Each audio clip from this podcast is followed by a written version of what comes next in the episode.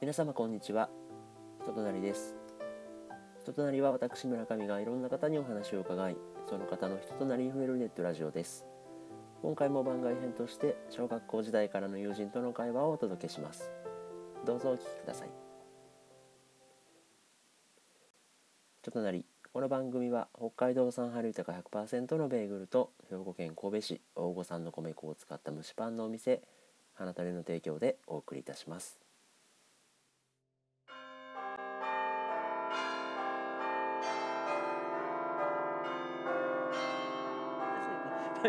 今度なんかまたアルバム展ね出ますね、なんか出るらしいね、やって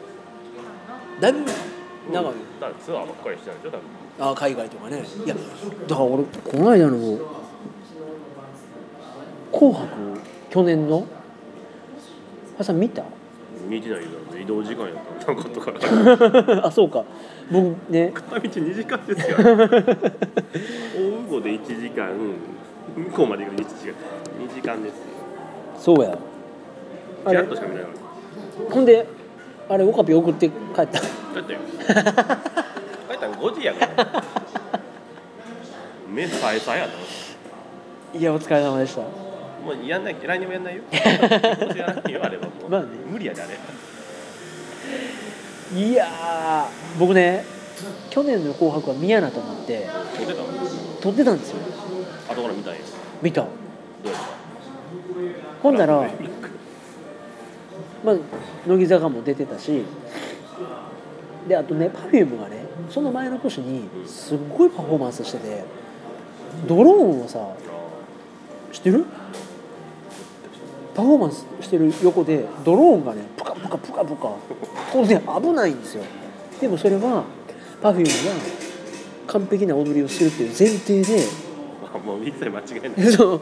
あの3人はまず踊りを間違えないという前提でドローンが飛ぶ設計をしててきっかけとかも全部決まってるからそうで最後にパフォーマンスが終わってからそのドローンが照明ライト代わりになっててんけどそのドローンをパッて掴んで終わるっていうさすっごいパフォーマンスをしてたんですよで今年どんなパフォーマンスするんやろうと思ってたらまあ散々その海外のライブでやってきたライゾマティクスの真鍋態度さんのあのゴリゴリのやつであのパフォーマンスしてる途中でシームレスに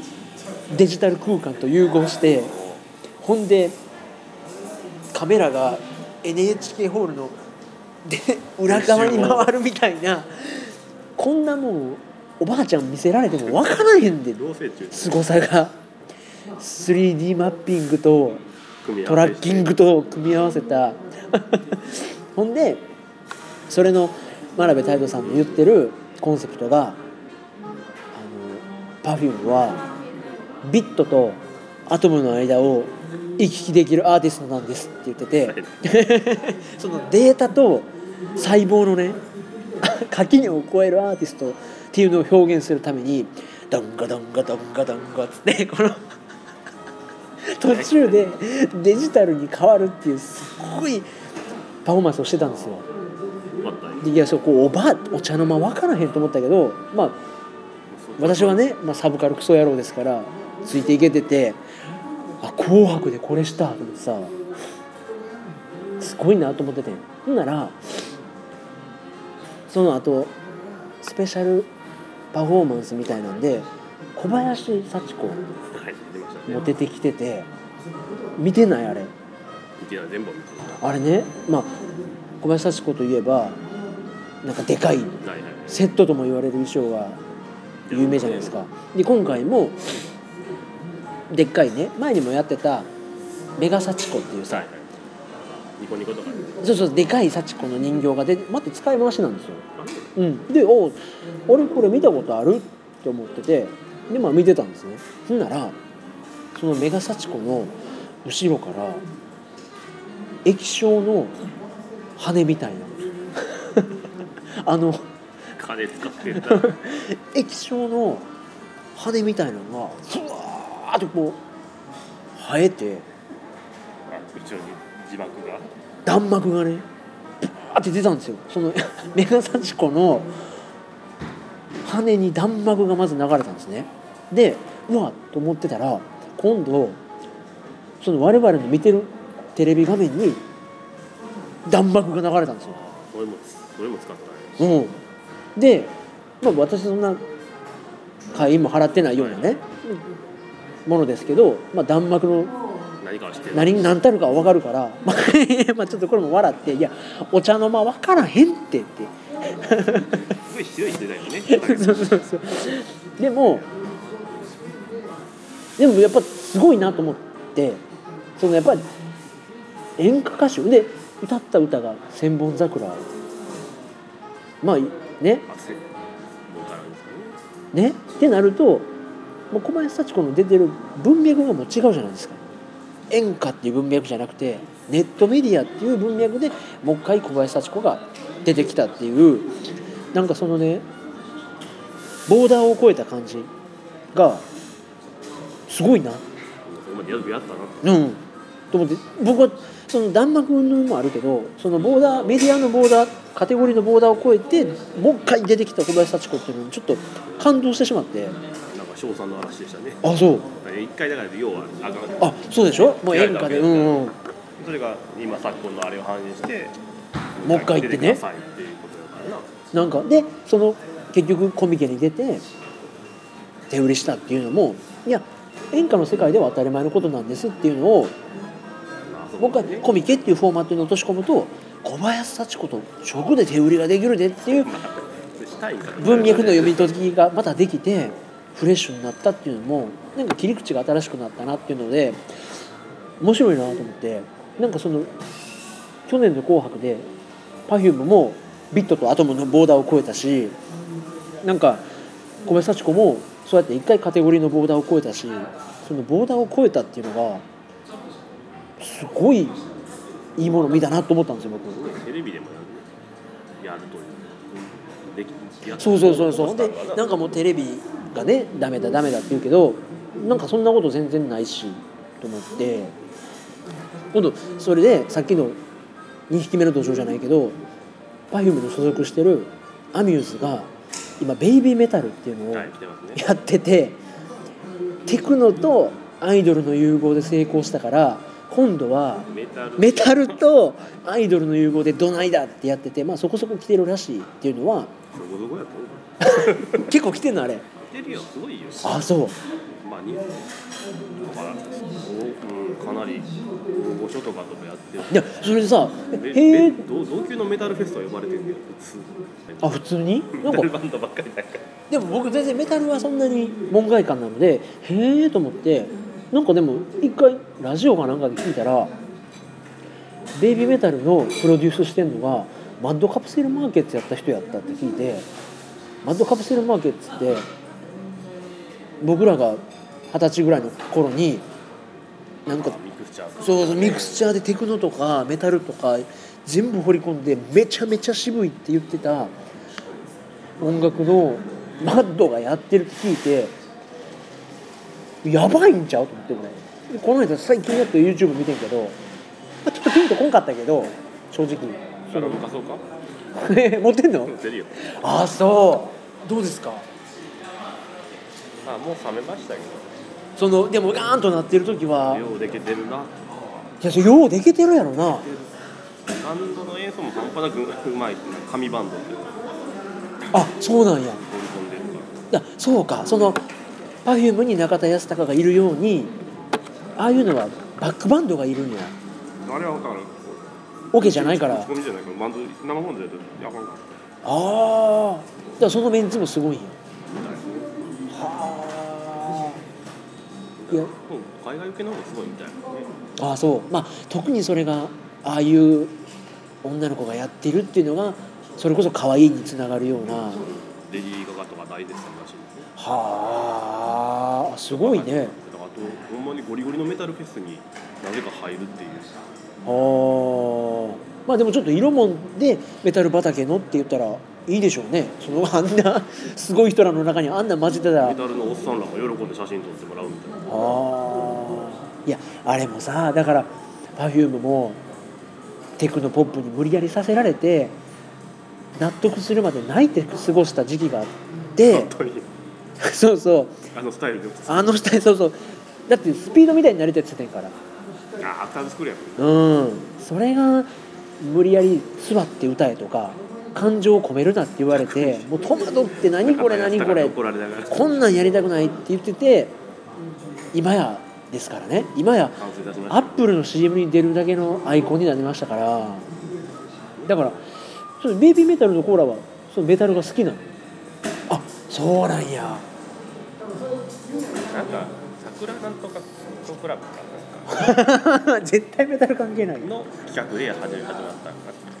あそれでそのこだわをメタルでしてみるってやったら、あまあねまあ予想外の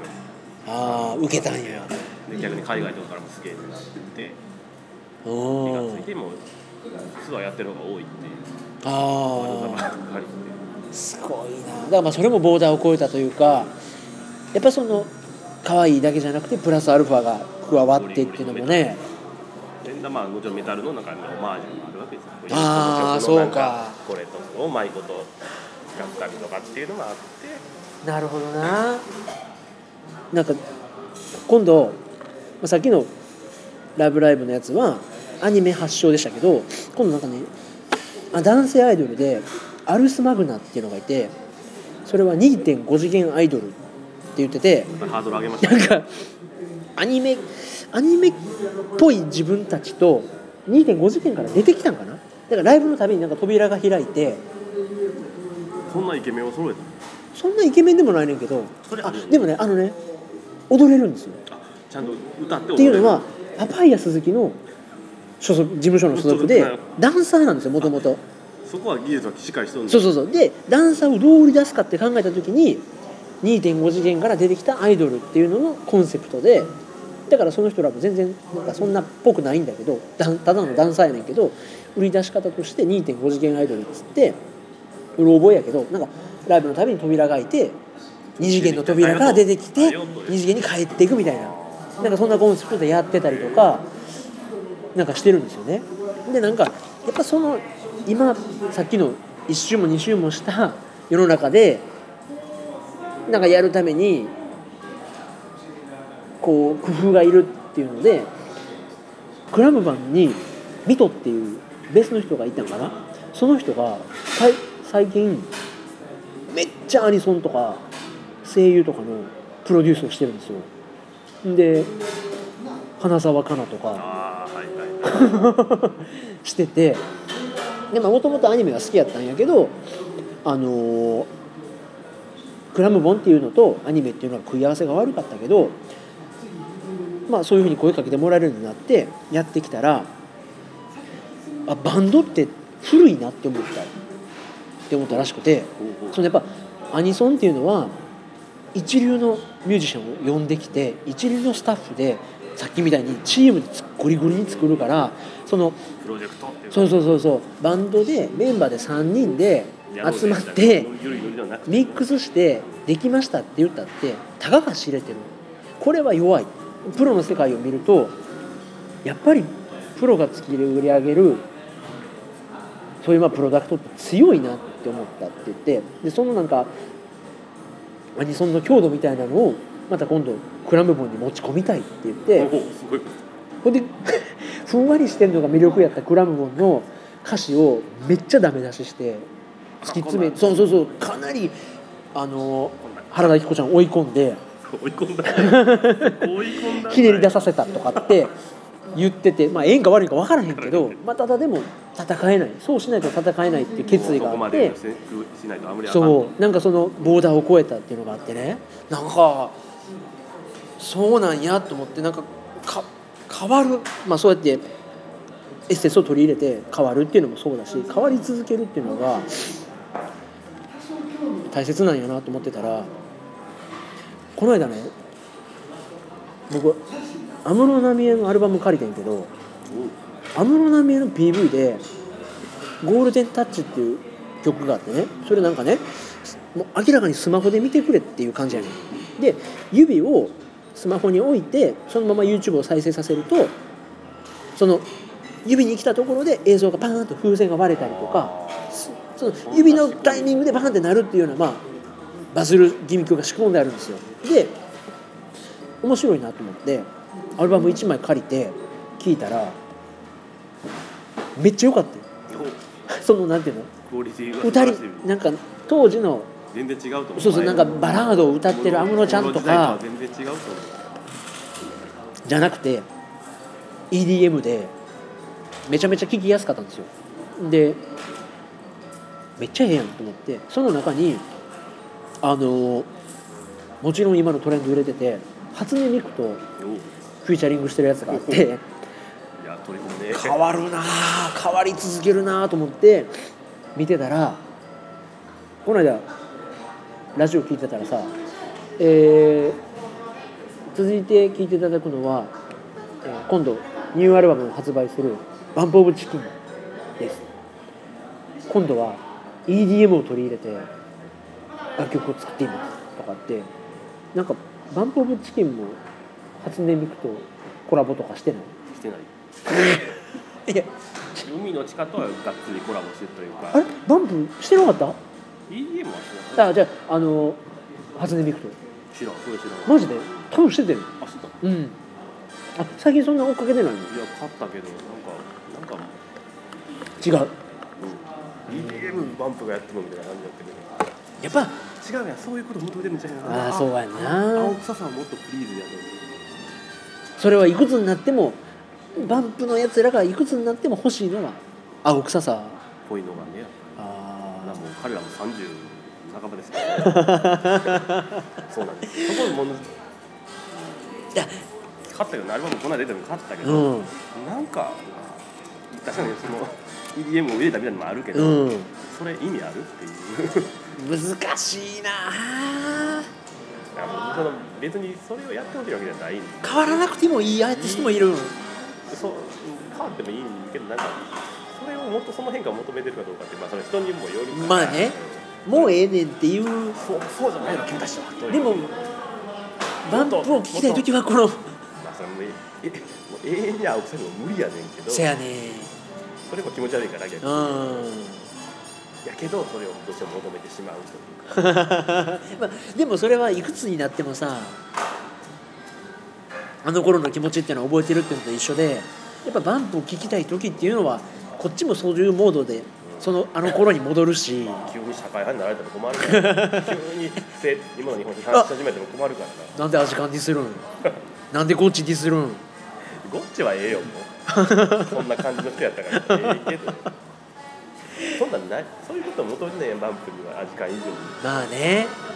なんかほんであ水戸さん関係でねアニソンのこととか考え調べてたらさ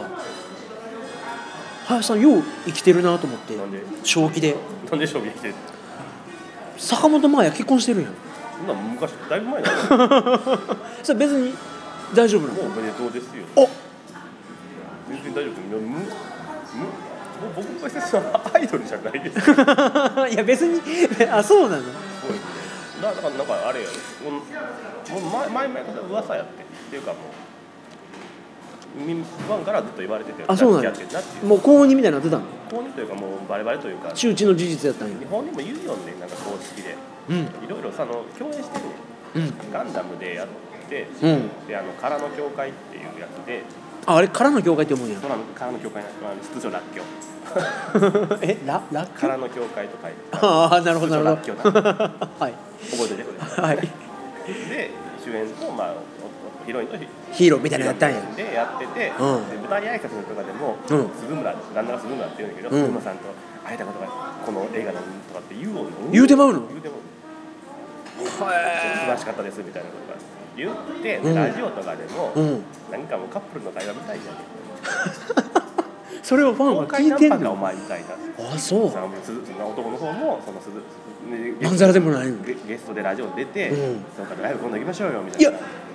つらーいやいや別にだええねやそういう感じに、 まあ、なってて、うんまあいいもう付き合ってみたいんやみたいなことはずっと言われててあじゃあまあ別に実際そうなんだであ結婚したらまあやーんけどただちょっと心配されてたのは嫁の方が圧倒的に売れてるからあ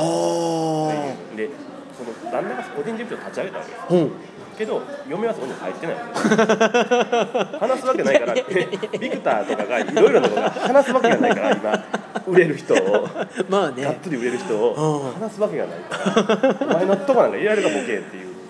のはあったみたいですああなるほどね、まあ、夫婦でできたらもっと良かったけけどど今そのレベルがやっぱりああまあそずっと旦那も言うてて嫁のレベルとかすごい高いから、そこ俺はそうそ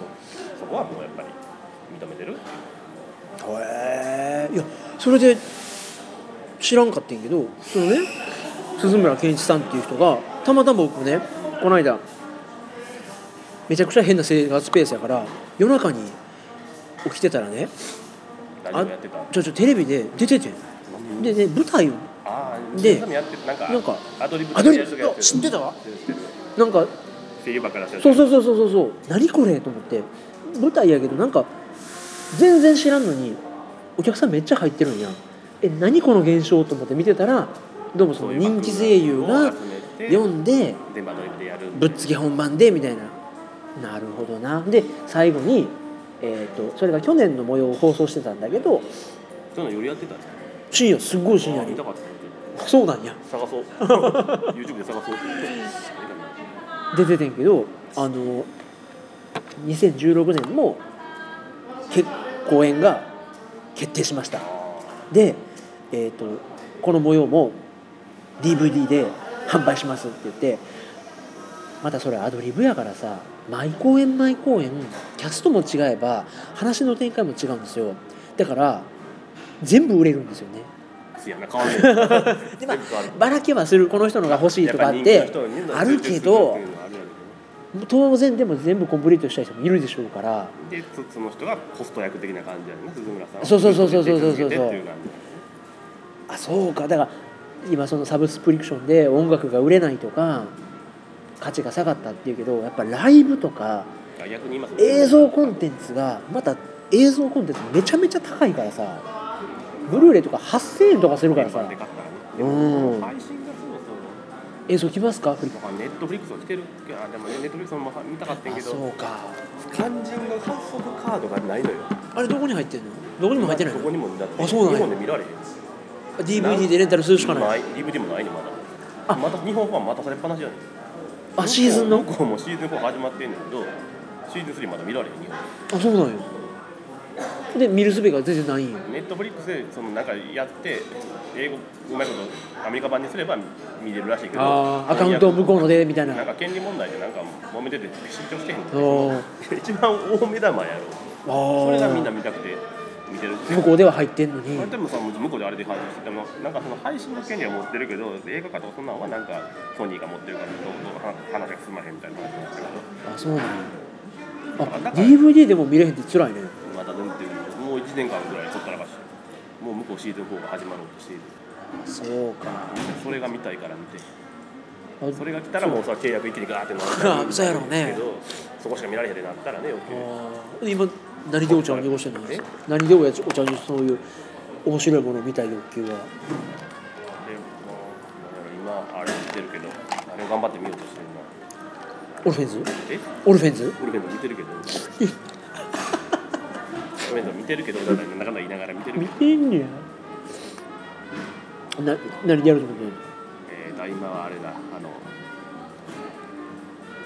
ああのブレイキングバットなあんとか見ようとしてるちまちまちまちまブレイキングバット見てるあえっ、とあの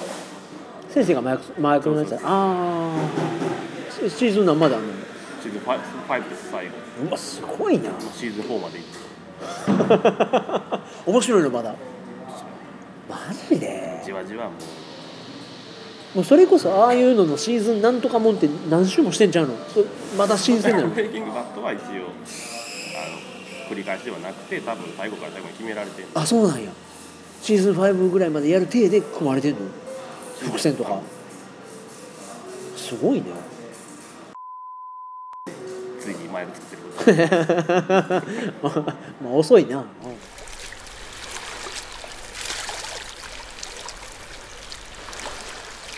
組み込まれたような形であ処理しろみたいなー なるほどないや見たらおもろいやろうけどなあとあれですよ芸人賞落語自分割とああえアニメのやつあれ山ちゃんやってるじゃんすごいらしい山ちゃんと石田明と林原と関智一うわ無敵やんベテラン勢がそれ最初1時間ぐらいあってんけえ一話どで1話40分ぐらい1時間のスペシャルみたいな落語ずっと喋るみたいなすごいらしいねそう原作もすごいよくできてるけどあなそうなんや漫画があんのもともと原作や漫画があってうんけど、あのそのああのまあ、ヤクザみたいな人がヤク若い男ヤクザがあの出所して、なんだそういうのがドラの世代の話もあるよね山ちゃん誰がやってるのどれがやってるの山ちゃんライバルやああ天そう才肌のうわーすごい いやだからもともとは落ちてんやねんなあそうなんやだほんで芝居もせんならんけど落語もせんならんや一応してんのすご結構1話はめっちゃ長かった2話以降とはちょっとやっぱ短くなってだんだん短くなってきてるけど、落語シーンうあそうはん、でもあるし最初1話めっちゃ長かっあこんだけできるっていうのたをもう死神とかやりへえすごいすごい仕事やななんかででなんかでも全員やっぱり造形が深いらしいけどあそうなんや山ちゃんは落ち研で石田明はもう基本的に落語好きでだいぶ造形が深いへー関智一もなんか結構あの人落語落語の弟子かへえなんかなんか落語家の資料も弟子入りしてるからあそうなんそのまやまの話がでもあの関関さんはあのほら当時役の人当時役の人がうん今現代編の主人公っていへえう弟子そんな人間関係で林原めぐみがその師匠が取り合った女の人芸者さんの女の人はあはあはあはあもうそれ間違いないな 絶対色っぽいねもう聞いてて聞くだけで面白いってい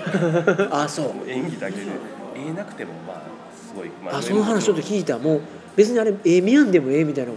とて CD ブックでもいいんじゃない CD 出してもこれもすごいなあううまいのがね実力派を揃えましたあーいやなんかその壁を破ったっていうのはなんか私でまたなあの何だかそうオープニングテーマが椎名林檎の曲を林原めぐみに歌わせるっていうへこえとをやっそれ憎いのてまあでもまああれ東京事変というかちょっとあの昭和テイストみたいな感じであはそうそうそうあはあはあは見事,、まあ、見事に真似しきってる感じやからああーまあうまいやろなこの技術力の高さが一体みたいなあそう見てみなあかんなそれは見てみようかなそれは面白い1話多分40分見たらもう知ってたら多分余計面白いって言ってあその話とかたあ落語とかあ分かってたらなる余ほどなるほどなるほ計面どああー白いそりゃそうやろな見る人が見たらままだやっぱり芝居から落語かっていうそのバランスがあるから、うんやっぱり芝居に寄せてはるけど、うんそれでもやっぱりうまいっていうなか監修も落語の他の人書いてあだたってそそこそこのディティール甘かったらしょねえしょぼいもんらできねへんからな若手ではなそのそう辺やわなすごいなまだ終なわんっかてへんねんけどねあ原作も全然終わってへんあそうなんやまあでもキリのええとこでまあどっかで過去編が終わるぐらいまででいくんかもしれないあーでまたね半年かけてシーズン2もできるしね最近原は作は多分そこまで落ちたあまあ、き前この間9巻が出たとかーあそんな出てんねやへえあのよう知らんけどおそ松さんもそんな感じなんでしょ声で見分けるみたいなね松さんは知らんえなんか評判いいらしいけねえすごいって言ってでももう顔一緒やのに声が違うからどそ見れだ分けけでがつく って言ってそこまでの実力世界一見分けつきやすいムツゴって言われてるんですまあそれでも声が聞き分けれたらねファンはたまらんでしょうねいやすごいそんなことになんねんもんね六落語師評判元六落語師っていうのはそうだっへたえそうか評判聞いてたけど見るとか聞き入るなあ うおなんやこいつは全員うまい こあ その芝居もそうやし全員が全落員語もできるしこのクオリティは久々やないなああそれがもうほとんどエヴァに出てたっていうのはすごいねそしてみんなもう50代ですよなあ そらえよもう50代な初めて見たのもう40じゃないそやろなも45う我々がだってもう40になって突っ込みますか ら50ですよもうドラえもんのレベルにいやーすごいなまた CD 出してたであそうい最近また活動始めたけどやすごいあちょっと休んでたまあご結婚してなんか子供できたんだかあらーまあまあかつてでもねかつてクイーンと言われた人そりゃそうやまあでも、ね、いやそれで言うたらあの田村ゆかりがなんか言ってましたね やめる言ってましたやめるって もうお姫様キャラ40で無理やお前がそれを言っていいのかえ永遠の17歳できへん永遠の17歳娘が17歳を言ったけ どそれまた別やん永遠の17歳娘がもう18歳だよあれ誰やったっけ井上だあそうか井上結子すごいよねいやまあでもよう頑張ったよねもういいよね俺もういいと思うあねや仕事あるのがすごいよえ40あそれより今度またあのこれ最後にするけどグレン・ラガンのスタッフがまたアニメするねなトリガートリガーが読んだなんか忘れたなんかまたおしゃれおしゃれそうなあ まあ前のがおしゃれだったかどうかは分かんない春ちゃん春やるじゃんかな トリガーって外だ系じゃないガイナ系これこうだねガイナ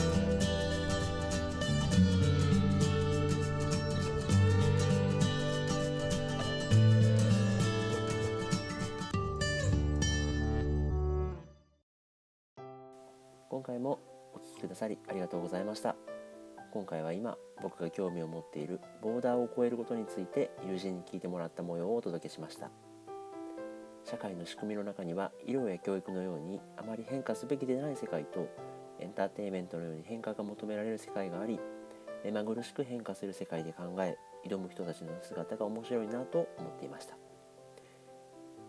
尾行ですが会話の中に出てきたバンプ・オブ・チキンが初音ミクとコラボした楽曲は「レイ」という曲だそうですまた友人が楽しみにしていたけれど日本では見られなかった「ハウス・オブ・カード」の新しいシリーズは最近 Netflix で配信が始まったとのことで彼は今それに夢中のようです皆さんも興味のある作品などありましたら見てみてはいかがでしょうかそれでは今回はこれにて失礼いたします